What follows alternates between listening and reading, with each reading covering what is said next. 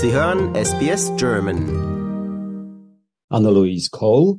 Wagner ist Ihnen nicht unbekannt. Sie hatten ja bereits Rollen in Tannhäuser, Lohengrin, Walküre und in Götterdämmerung, wofür Sie 2017 als beste Nebendarstellerin für den Green Room Award nominiert wurden.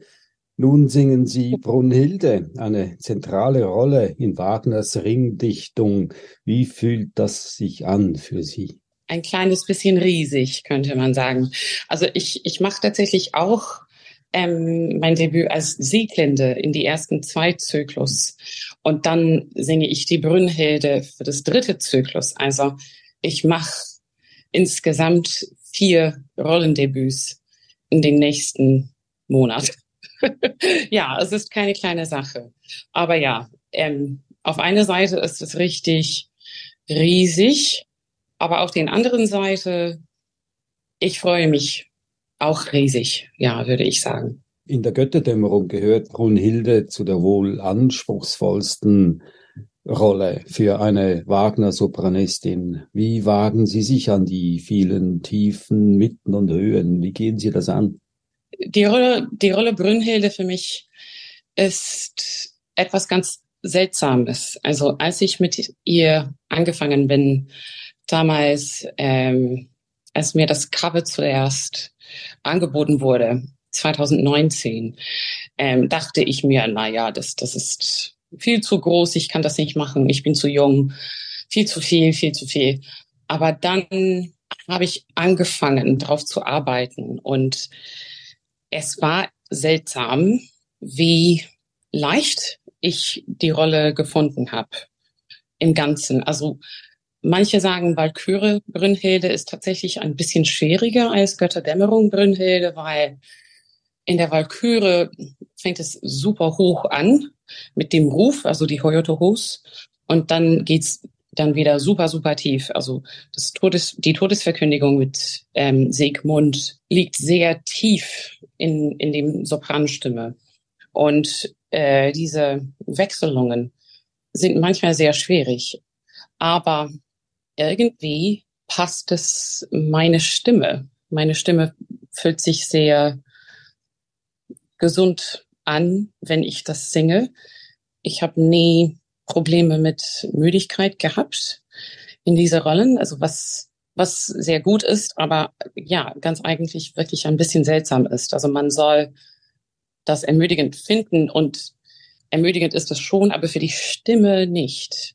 Für die Körper schon, die Füße bestimmt, aber die Stimme nicht. Also ja, die Brünni ist, sie ist wirklich ein Geschenk als eine Rolle. Sie, sie hat so eine schöne Entwicklung durch diese drei Opern, durch den vielen Jahren. Also man könnte annehmen, sie schläft mindestens 15 bis 20 Jahren zwischen Walküre und Siegfried und dann ja ihre ja ihre Entwicklung durch die Rolle ist wirklich ja ein Geschenk für eine Sängerin, für eine Darstellerin. Meinen Sie jetzt die, die stimmliche Entwicklung oder die Entwicklung Ihrer Persönlichkeit? Die Entwicklung ihrer Persönlichkeit. Ja. Also sie fängt als, als junges Mädchen wirklich. Also sie macht nur, was ihr Vater sagt. Sie sammelt Helden für ihn. Sie macht Spaß mit ihren Schwestern. Sie reiten ihre Luftrösse überall. Aber dann gibt es diese Szene ganz am Anfang, wo Wotan seinen Monolog hat und er ihr seine Geschichte wirklich erzählt. Und von da, von davon an fängt sie an, Weisheit zu bekommen. Sie ist doch auch ähm, die Tochter von Erde, die weltweiseste Frau, wie Wotan sagt und ihre Entwicklung als Charakter, als, als, ja, von Göttin bis in einem, bis in einem Mensch. Also sie wird zu einem Mensch gemacht von Wotan. Auch es ist so vielfältig und reich. Es ist sehr interessant, dass sie eigentlich am Ende die Helden ist, die die Welt rettet und nicht ein Mann, nicht Siegfried. Es musste Brünnhilde gewesen sein. Wagner ist nicht dafür bekannt, dass er die, dass er die Rolle der Frau mit der des Mannes gleichstellt. Im Ring des Nibelungen zum Beispiel, im ersten Teil, das Rheingold, kippt er ziemlich schnell und brutal, das bis dahin während dem Matriarchat und ersetzt es mit dem Patriarchat. Im zweiten Teil, Walküre, werden Brunhilde göttliche Fähigkeiten entzogen. Sie wird, wie Sie ja bereits erwähnt haben, zu einem Menschen gemacht. Sie wird verbannt und sie unterwirft sich schließlich der männlichen Gewalt, bis sie dann am Schluss heldenhaft untergeht. Wie gehen Sie mit dieser Rollenzuteilung um?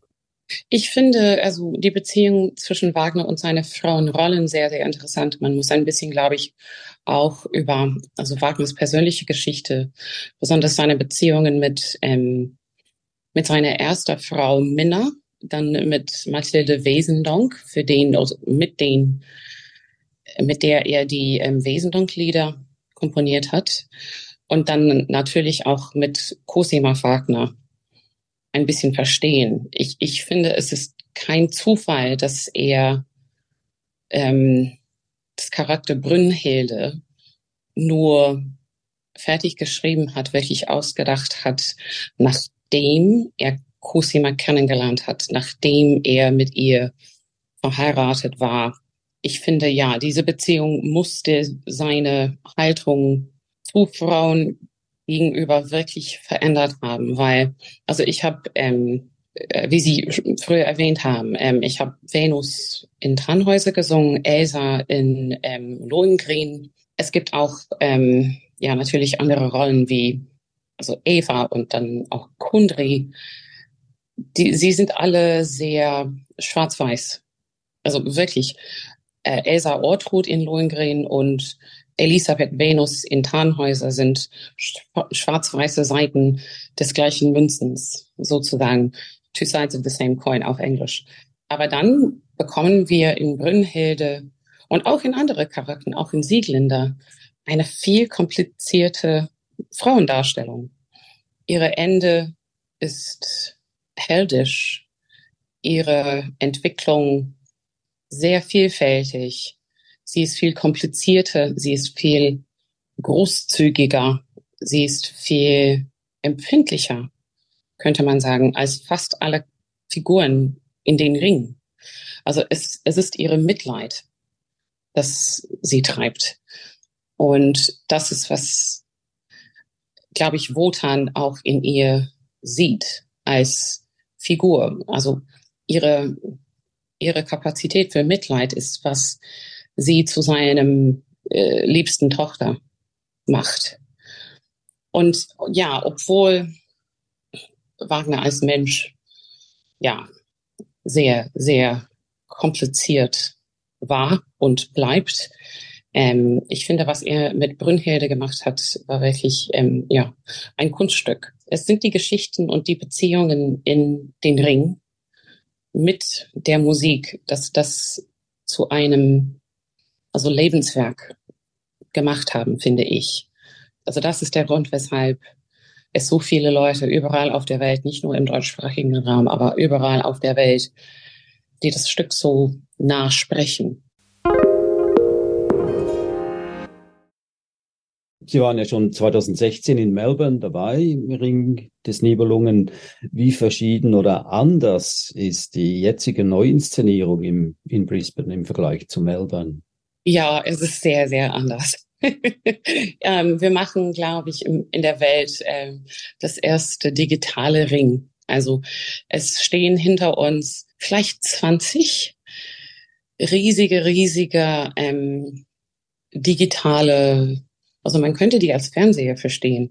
Also die, die Bilder kommen vom drinnen. Sie sind bis zu, glaube ich, mehr als zwei Meter breit und dann, glaube ich, fünf Meter hoch und sie können sich drehen und ähm, aufwärts heben und hinunterkommen und alle bewegen überall auf der Bühne. Und obwohl wir doch ähm, Bühnenbildstücken immer noch haben, also wie Tische, ein Baum, ein, ein riesiges Stück Korall äh, für die Rheinköchter, die meisten Bühnenbildteilen geschehen auf den, auf den Fernseher. Aber was ich wirklich toll in, in diese Inszenierung finde, also ich habe andere digitale Inszenierungen gesehen schon. Aber was ich toll an diese finde, ist, dass sie wirklich Also das Team hat sich wirklich sehr viel bemüht, die Sänger zu unterstützen, anstatt zu überwältigen. Diese neue Inszenierung war ja ursprünglich für 2020 geplant gewesen, wurde aber Covid-bedingt mehrmals verschoben. Waren Sie bereits vor drei Jahren vorgesehen für diese Rolle oder kam das erst später? Vor drei Jahren nicht. Äh, ja, wenn wir das 2020 wie geplant gemacht hätten, hätte ich Sieglinde gesungen und Brünnhilde gecovert.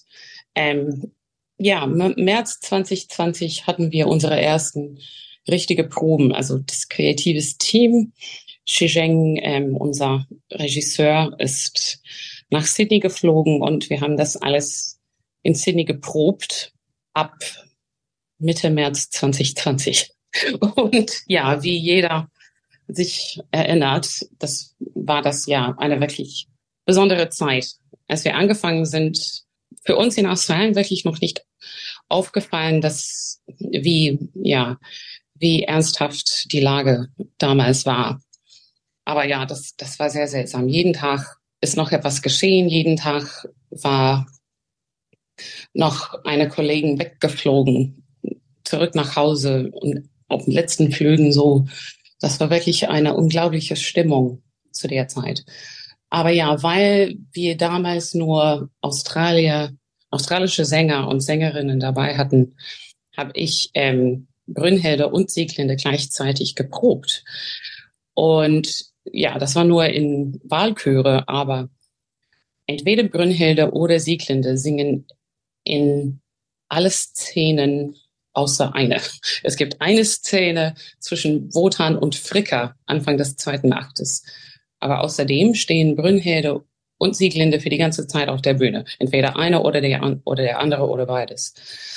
Und ja, also ähm, unsere ehemalige ähm, musikalische Leiter Lyndon Terracini hat das gesehen und gehört. Und wenn man das super intensiv für zwei Wochen gemacht hat, weiß man, ob man das machen kann oder nicht. Sehr klar. Und es war ihm und mir auch und auch äh, Tahu Matheson, unser ähm, musikalischer Leiter an der Oper, er es waren alle sehr klar, dass ich ja das wirklich machen könnte.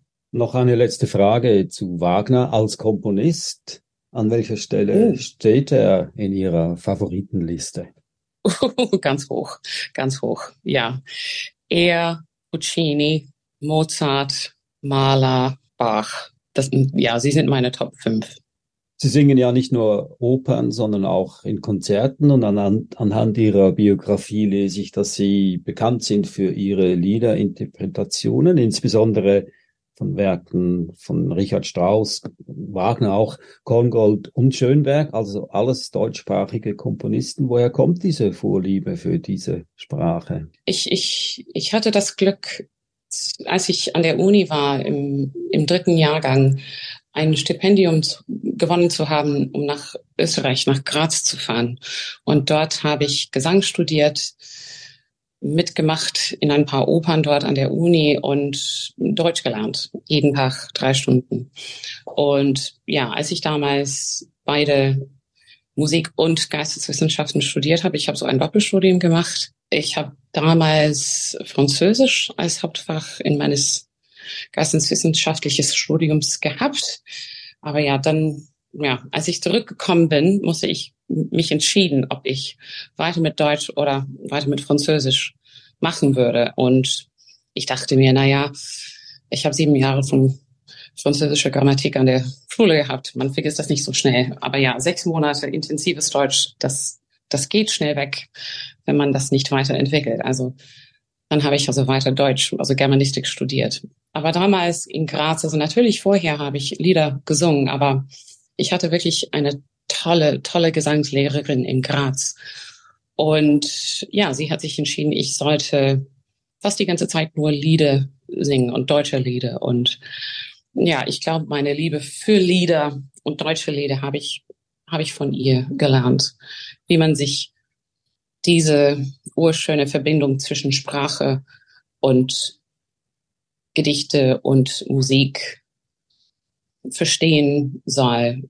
Also nicht nur verstehen intellektual, sondern auch emotional und musikalisch. Anna-Louise Cole, Sopranistin aus Melbourne, und wie sie mir im Vorgespräch verraten hat, lebt sie oder wird in Bielefeld in Deutschland leben. Jetzt spielt sie und singt sie in Brisbane die Rolle der Brunhilde in Wagners Ring des Nibelungen, eine Neuinszenierung von Opera Australia. Anna-Louise Cole, besten Dank für das Gespräch und ich sage toi toi toi für die kommenden Aufführungen. Vielen, vielen Dank, Adrian. Es war sehr schön. Lust auf weitere Interviews und Geschichten?